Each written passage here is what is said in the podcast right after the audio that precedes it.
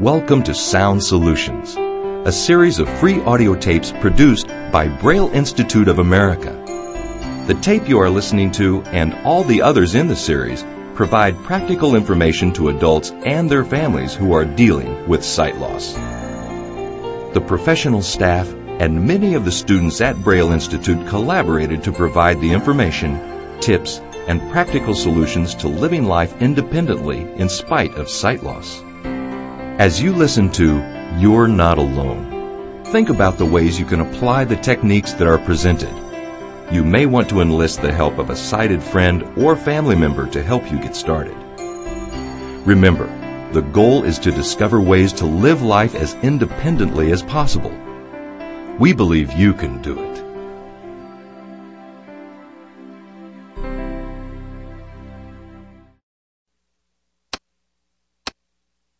This is a true story. It began when an eight-year-old boy in perfect health woke up one morning in a fog. Good morning, Johnny. Hi. Boy, this mist is weird, isn't it? What is weird? This mist. I mean, it's not cold out, but it's so misty everywhere. John, it's not misty. It's a bright day. Mom, where are you looking? I can see it everywhere. It's like fog. You you must have something in your eyes. Did you just wash your face? When the fog didn't go away, John's parents took him to his first eye specialist. Cataracts, detached retinas, a ton of tests and treatments, as well as a succession of eye operations over 20 years. Until one day, the last eye specialist signed off on me, and I had this dream. Maybe it wasn't a dream. The whole thing was like a nightmare. I know that. I'm in one of those little coal cart trains in a mine shaft which opens off the side of a hill. In I go, being carried off deeper and deeper into the hillside. Looking back, I can still see the light. The little round circle of daylight is getting smaller and smaller, farther and farther away. I know whoever is driving this train of coal buckets will stop soon. At any moment will slow down, stop, and reverse. The little well of light will start to enlarge. But no, this doesn't happen. Are we out of control? Is there nobody driving? Now I become aware of the weight of the mountain overhead. It hides the light, the day, the air. I'm still being carried deeper and deeper into the massive solidity of it. I cannot even orient myself by the slightest pinprick of light. I know now that between me and the world there lies this mountain of dark. And then I wake up. But the darkness doesn't go away, nor will it and acceptance of the permanent darkness, to accept it as unchanging and irreversible, that acceptance, that becomes your fortress. And you need to, you must discover some fortress against the dark's insidious despair. And for God's sakes, don't be afraid of the dark. You are not alone. Let me assert my firm belief that the only thing we have to fear is fear itself. When Franklin Roosevelt first said those words, he was speaking to a nation that had just been thrown violently into war. A nation in shock. Well, the war finally ended and the shock went away. But the phrase remains a part of our language half a century later because it is so true. Fear will make you its victim. If you let it. But you'll only be a victim if that's what you choose to be. Left unchecked, fear can destroy any possibility of you building your fortress. If you let it in, it can stop the necessary process of adjustment and keep you from getting on with a productive life. Don't be afraid of the fears you feel. They are real, but they're normal. Feeling fearful is a normal reaction to blindness. How will I be able to manage? How can I take care of myself? I'm gonna look foolish. What'll people think of me? How can I ever be safe if I can't see to cross the street? I'll crash into things in my own house. I'll never forget the night when it all seemed to come to a head. I was alone was ranting and raving and swearing and running through the house, and I must have killed the couch three times by just beating on it. This is June. She's been there, done that. Devastating. I just didn't know where to go or what to do. Losing my independence, um, not being able to drive a car anymore, not wanting to lose any self-esteem, wanting to continue to be me. This is Dan. Been there, done that?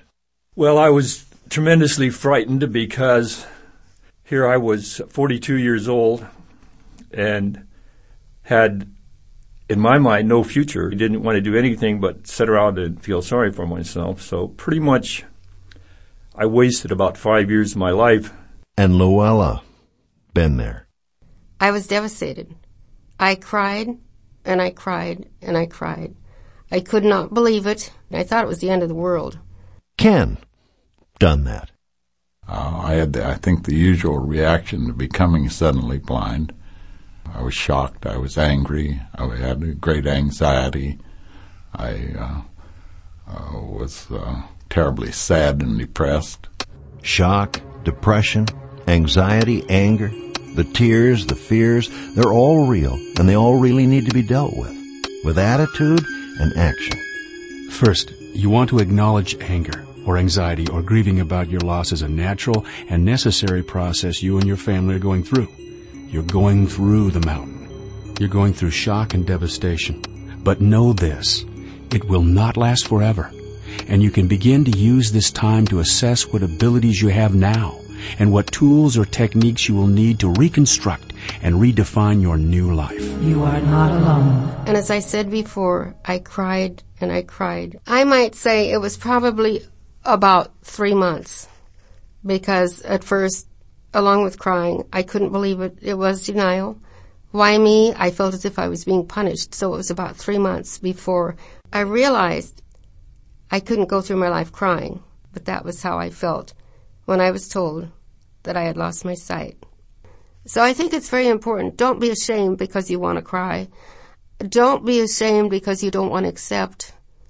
Because you'll find if you can get it out of your system, get it out and cry and be angry Get it over. And when people want to help you, don't hesitate to say, I'd love to have you come over. Have those few tears. It's not going to hurt. Eventually you'll get over that and be able to talk to people because eventually you'll find when you can get it out of your system, you'll be ready to go on up and climb the ladder again and get back your self-esteem. You are not alone. I don't know that you ever accept being blind, but you do learn to cope with it and you learn that it's not the end of the world the biggest hurdle is making the decision to do something. Somebody convinced me to go to the Braille Institute, and I was frightened to death. I told my wife, I'm never going back there. That's for blind people, not me. Then it took a while to get me to go again. The next time I went back, my attitude was better, and I met some really fantastic people there. Not only staff members, but uh, students. One was a gentleman, he had been blind for 20 years he says, Dan, you know, you can either go through your life with your head, well, he was Texan, so you can figure what he said, or you can decide to take the help that's here. You may never get your vision back, but you can learn how to live with it. I thought, yes, uh, if these other people can do it, I can. Oh, I think talking to other people who have the same problem you have um, gives you a feeling of camaraderie because you can talk freely they understand what you're going through and you understand what they're going through. Gosh, it really makes a tremendous difference to know you're not alone. You are not alone. And I was far more able to accept that life isn't over. It's just starting a new phase in a different way. So really, being with people helped to get me to where I could say, okay world, here I am. I'm okay. There's no timetable for getting through the mountain. However long it takes you is how long it takes. With some people, the anger and shock, denial, depression lasts only weeks until acceptance. Others have shut themselves up for years. Years of wasted life. It's really a matter of when you make up your mind to do something about it. Recognize your feelings, all of them, as being normal and very important to getting through it all. I was shocked. I was angry. I had great anxiety. I uh, uh, was uh, terribly sad and depressed, and uh, terrible frustration, not being able to do the, the things that I had done easily in the past.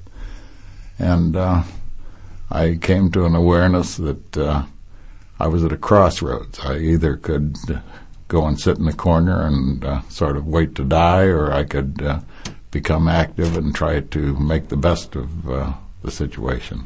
I found that after I became blind, there was an almost limitless uh, uh, field of activity that I could examine and pick from. Also, uh, I think it has caused me to become much more aware of other people and to uh, develop relationships with, with others that I otherwise would not have, uh, have uh, done.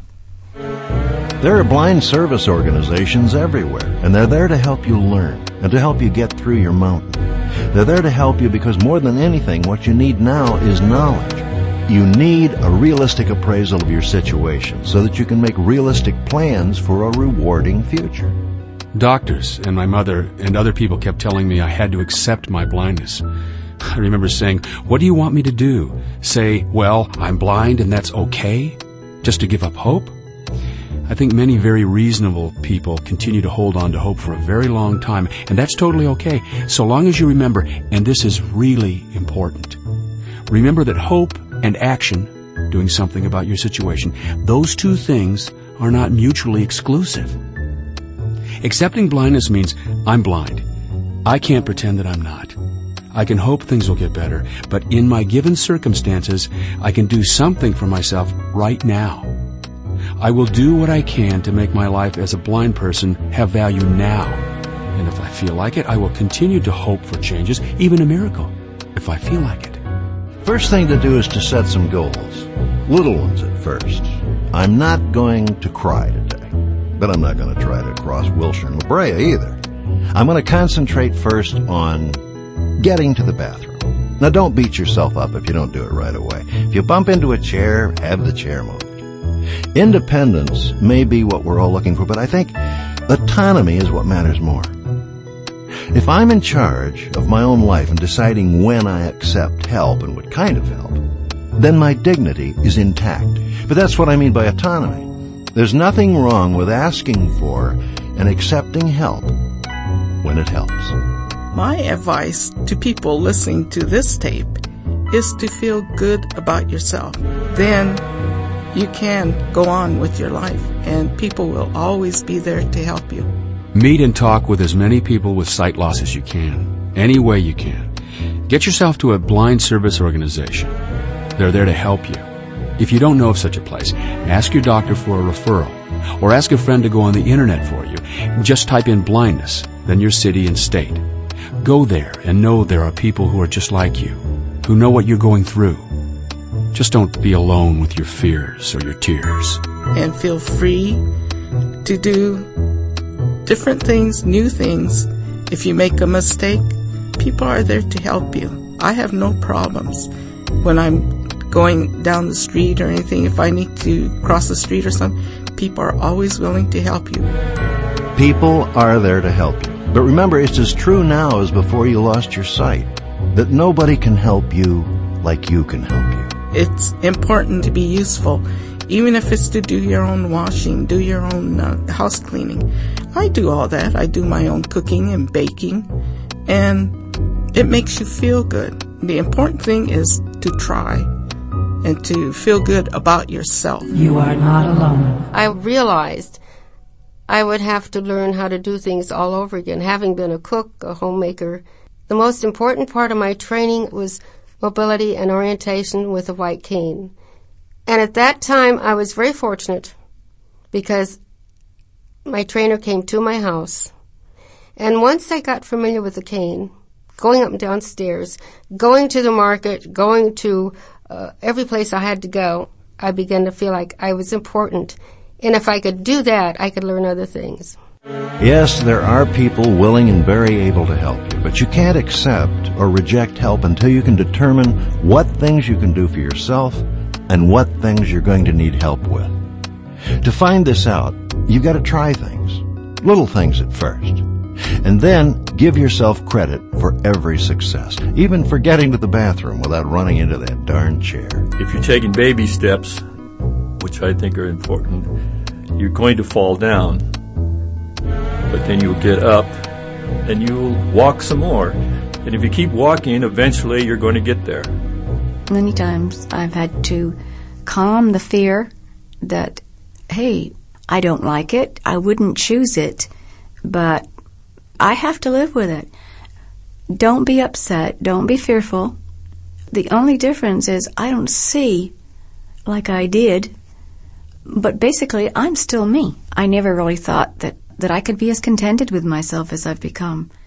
And also I found a lot of things that have just reopened my world again. The music is coming back, learning to play again, the piano, um, singing again and singing with a group. And it's just really wonderful.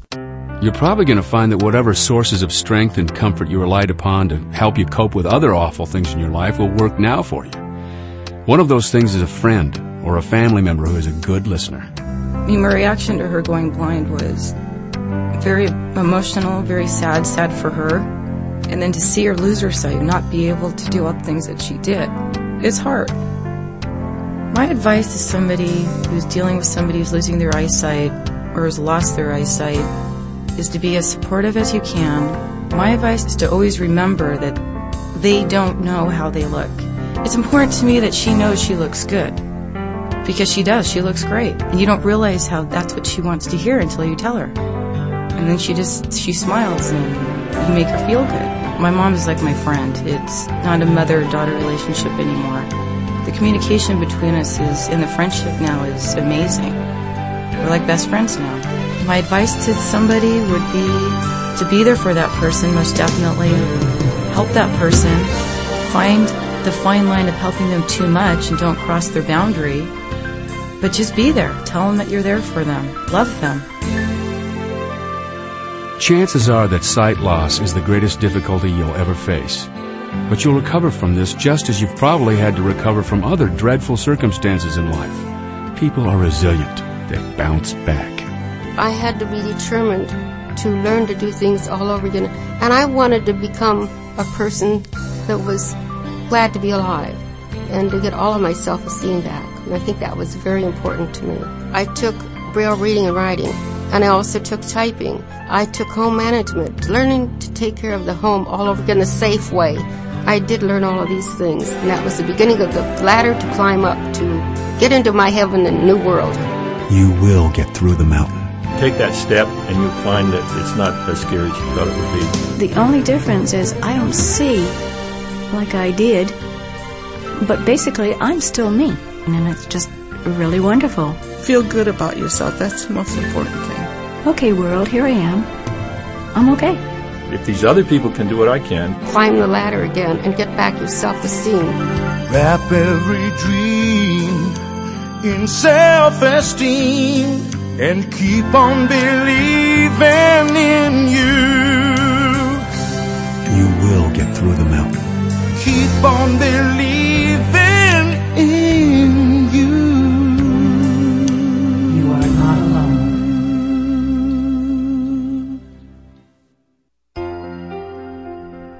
been listening to You're Not Alone, one of the audio tapes in the series Sound Solutions. We hope you found the information helpful for you, your family, and friends. These tapes are available free of charge from Braille Institute, a private nonprofit organization committed to eliminating blindness and severe sight loss as a barrier to the fulfillment of life. Sound Solutions was made possible by the generosity of the H.N. and Frances Berger Foundation, the Fritz B. Burns Foundation, and from thousands of individuals.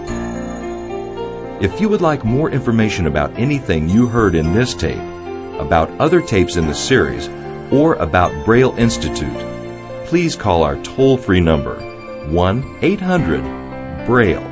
That's 1 800 272 4553. Thank you for listening to Braille Institute's Sound Solutions.